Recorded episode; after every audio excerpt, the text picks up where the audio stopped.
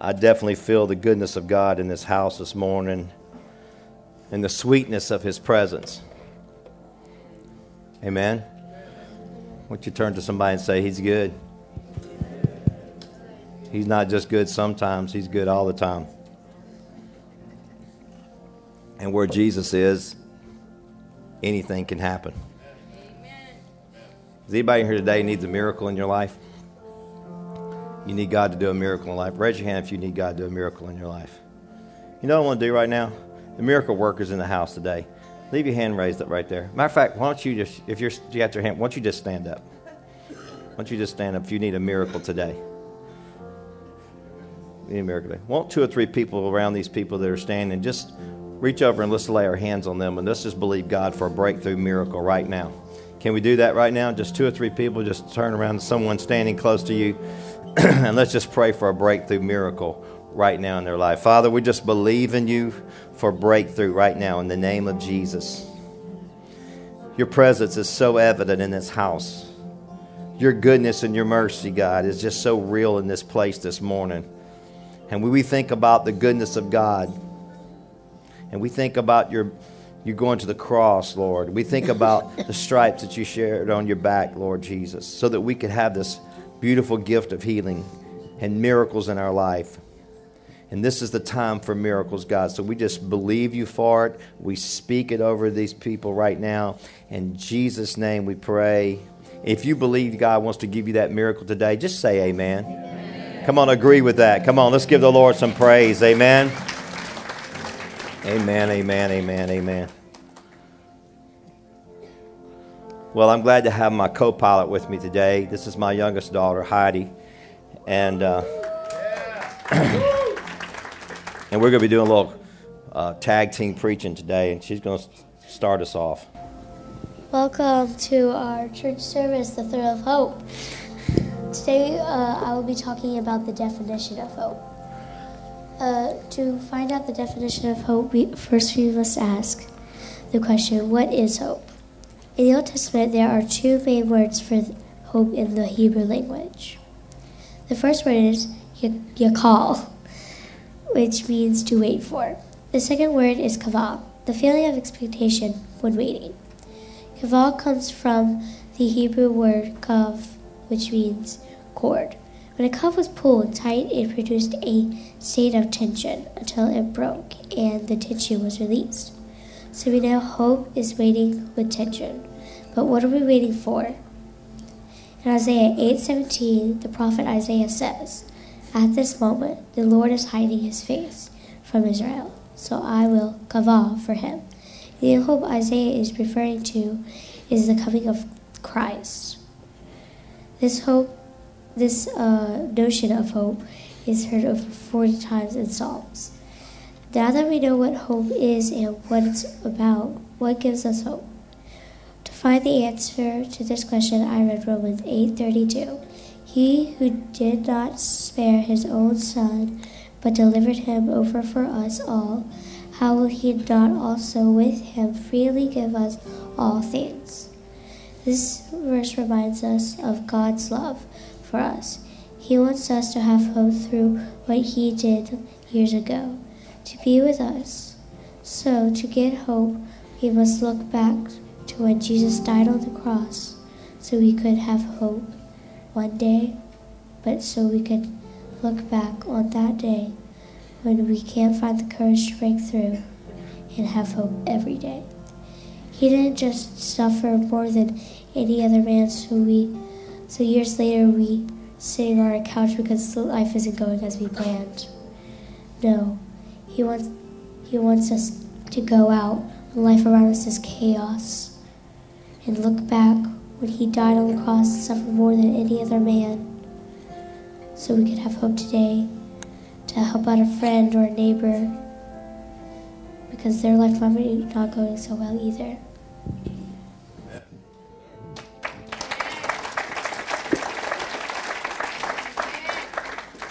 So beautiful. Ephesians tells us in Ephesians 2 11, Therefore remember that at one time you Gentiles in the flesh called the uncircumcision by what is called the circumcision, which is made in the flesh by hands. Remember that you were at that time separated from Christ, alienated from the commonwealth of Israel, and strangers to the covenants of promise, having no hope without God. Having no hope without God in this world.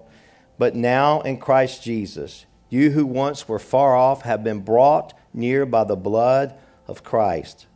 For he himself is our peace, who has made us both one and has broken down in his flesh the dividing wall of hostility by abolishing the law of the commandments expressed in the ordinances, that he might create for himself one new man in place of the two, so making peace, and might reconcile us both to God in one body through the cross thereby killing the hostility.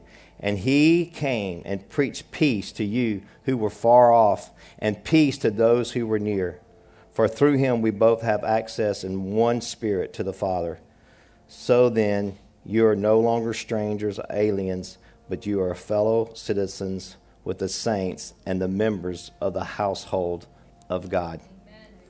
There was this waiting time, this tension there was a promise of a Messiah that would come. But in this waiting time, there was this tension, this moment of waiting for this hope to come to the world. And before Christ came, we were without hope. If we look back at the Old Testament, as you know, it's really the Old Testament's not an easy read. It's kind of like a bad movie in some places. I, I remember us working, reading through the Old Testament with some folks that were new to the to the church, and and they were like, man, the Old Testament's kind of rough. You know, there's all this war and killing and, and sexual affairs and, and, and just all kinds of craziness and nations against nations and people fighting, and it was just war. But then, then the peace of God came through Jesus Christ, and it brought hope to our lives. And because we needed hope, Romans uh, 3 tells us that we were all sinned and we've all come short of the glory of God and we all need the hope of the Lord in our lives. There's not a person sitting here today that your life your life is complete without the hope of God. It's in him that we really have hope.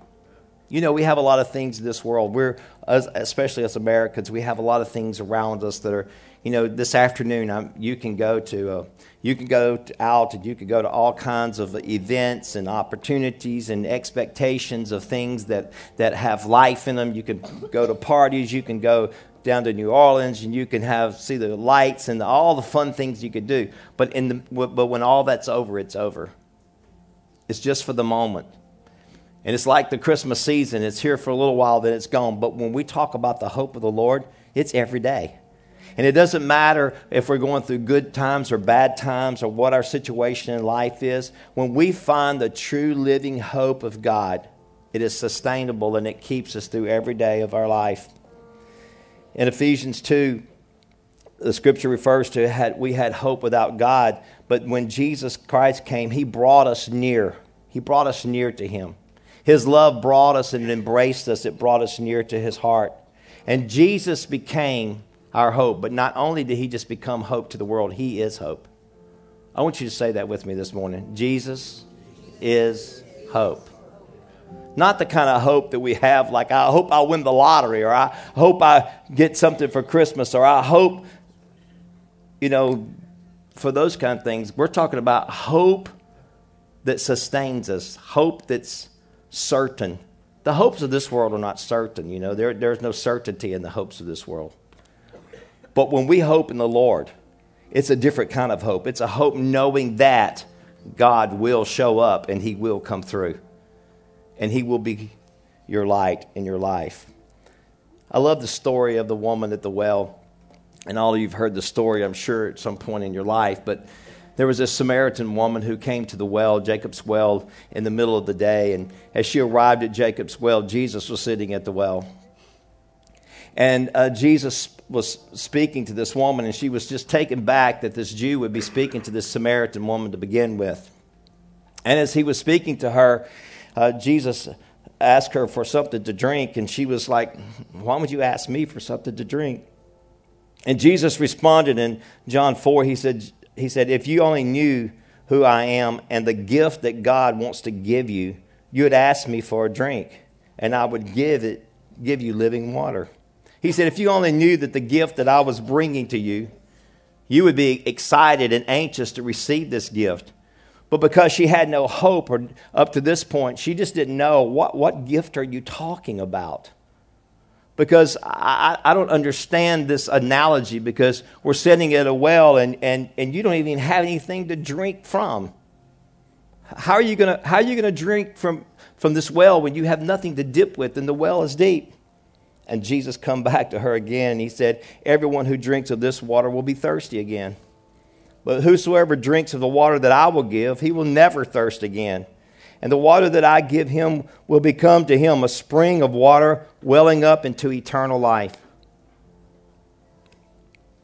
This well, this gift, this promise that he gave us said it's not just going to be for today, it's going to be forever. It's going to be forever.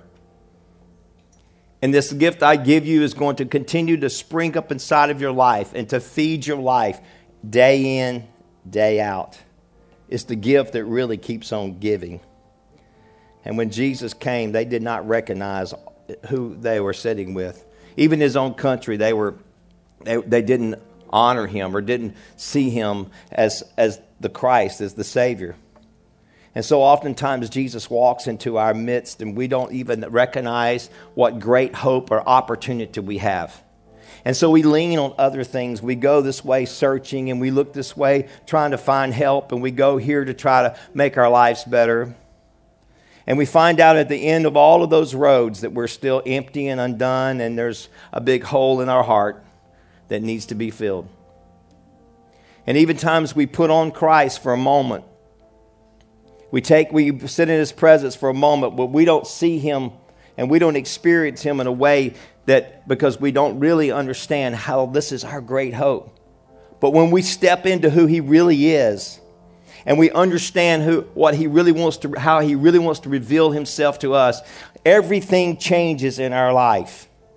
We no longer look for the things of this world to satisfy us or to or to help us, but we look to Jesus, the author and the finisher of our faith. And the Christmas story is a greater story than just a baby in a manger. I love the story, by the way.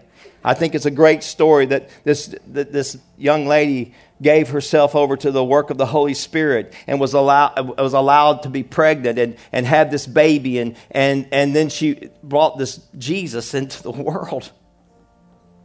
It's a great story of, of the manger. It's a great story, but the story does not end there. The story is eternal and it goes on through our lives. And when we recognize this Jesus is more than just a Christmas story, well, He is the Savior of the world. And it, this Jesus is in our lives. And He's present. And he's drawing us near to Him. And He's calling us to Him. I spoke last week and I said, Jesus spoke the words that I, you didn't choose me, but I chose you. I want you to know today that you're chosen by God. He's already marked your life. He's already put a mark on you before the world was ever framed. He already said, Hey, I'm crazy in love with you. You're marked. He loves you, He cares about you. But there comes a time in our lives when we have to say, Jesus, I want to invite you into my life. I want it to be more than a Christmas story. But I want you to be my Lord, my Savior, my hope, my peace, my joy. Paul describes Jesus as our hope in Timothy and our blessed hope in Titus. But Jesus is not just the hope, but he is hope complete. Everything is in Christ. And there's nothing, nothing in this world that can stop him from loving us. 1 Peter 1 and 3 says, Blessed be the God our Father of our Lord Jesus Christ, according to his great mercy. He has caused us to be born again to a living hope through the resurrection of Jesus Christ from the dead. We have received today this living hope in Jesus Christ and we get to experience the very gift of God that continues to give. And we understand that God has forgiven us, and now we have peace, we have joy, and we have hope everlasting because He loves us with this incredible, amazing love. That's the Christmas story. That God so loved the world that He gave His Son a gift. How many likes to receive a gift? I love gifts. I love Christmas time. I love to give gifts. I love to receive gifts. You know what my favorite gift to get is? Little small gifts and little envelopes. You know, when you was a kid, you like to get those big gifts. You want the who who got the biggest box, and you'd shake it. But when you get to be a big kid, you want the little small gifts that are in the little boxes. I don't even need to explain that. You know what I'm talking about. But there's no greater gift than the gift of God and the gift of the Holy Spirit. And today we, we just get to receive. When I was a, when I was a, a children's pastor, I'd always tell children this when they would come up for prayer. I said, The Lord wants to give you a gift. And that gift is a promise to you. You don't have to beg for it. You know, how silly would it be if you was about to receive a gift for Christmas and your parent or your friend or your husband or wife or whoever they might be brought you that gift and then they just held on to the gift and they made you get down on your knees and beg for your gift. That wouldn't feel like a gift anymore, right? It was like, I just beg, please give me the gift. And oftentimes, that's how we come to Jesus with a mentality that we have to beg for his goodness or we have to beg for his mercy because we feel like we're so rotten we don't deserve it. But you know what? This gift that he gives is not conditioned by our, our goodness because our goodness doesn't even matter. This gift that he has for us is because of his goodness and because of his greatness. And he loves us even when we're a mess. He cares about us even when we haven't done right. I know we sing this song, you better watch out, you better not pout. You better not, whatever, Santa Claus is coming to town, so you better be good, or you're not going to get any Christmas presents. Parents, don't ever tell your kids that because you know you're lying. You better be good, you're not going to get any Christmas presents. God comes with us a gift and He says, When you get to be good, I'm going to give you this present. No. He says, Because I love you, because I care about you, I'm going to give you this gift of hope. I'm going to give you this gift of peace. I'm going to give you this gift of joy just because I love you. Just because I love you.